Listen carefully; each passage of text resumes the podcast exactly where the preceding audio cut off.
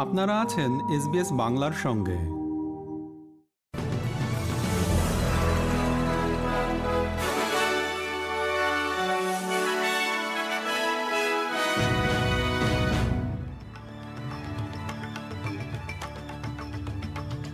SBS Bangla.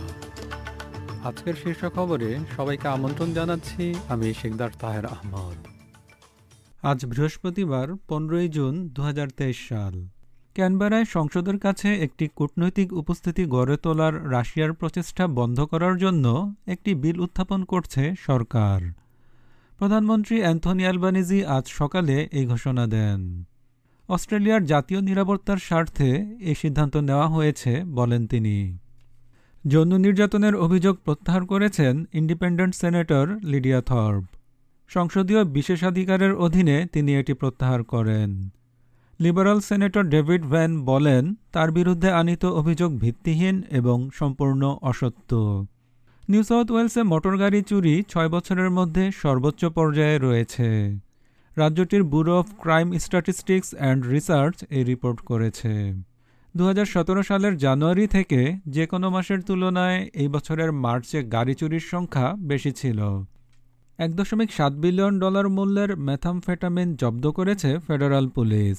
এখন পর্যন্ত এটিই জব্দ হওয়া সবচেয়ে বড় চালান।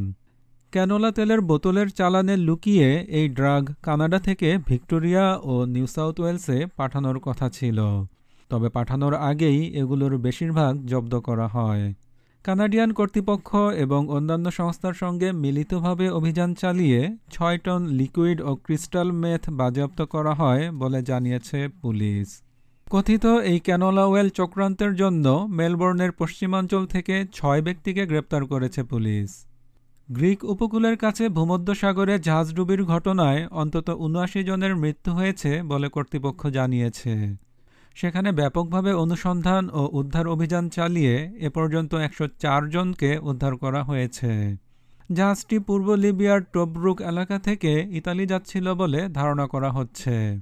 সড়ক দুর্ঘটনা কমাতে এবং আহত মানুষদের দ্রুত চিকিৎসার ব্যবস্থা করতে চার হাজার নশো অষ্টাশি কোটি টাকা ব্যয়ে নতুন একটি প্রকল্প হাতে নিয়েছে বাংলাদেশ সরকার। বিশ্বব্যাংকের অর্থায়নে নেওয়া এই প্রকল্প বাস্তবায়িত হলে সড়ক দুর্ঘটনা তিরিশ শতাংশ কমবে বলে ধারণা করা হচ্ছে। এসবাস্টন টেস্টের দল ঘোষণা করেছে ইংল্যান্ড। ম্যাচটি শুরু হবে শুক্রবার। এর আগে অবসর ভেঙে ইংল্যান্ডের টেস্ট দলে নাটকীয়ভাবে ফিরেছেন মইনা আলী। এবার অ্যাশেজে প্রথম টেস্টের একাদশেও ঢুকে গেছেন তিনি। ৩৫ বছর বয়সী মঈন আলী দু হাজার একুশ সালের সেপ্টেম্বরে টেস্ট থেকে অবসর নিয়েছিলেন।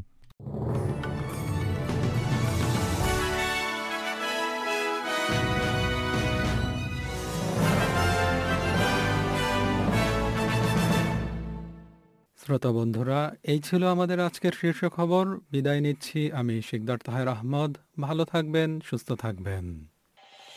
এরকম স্টোরি আরও শুনতে চান, শুনুন Apple podcast Google podcast Spotify কিংবা যেখান থেকেই আপনি আপনার পডকাস্ট সংগ্রহ করেন।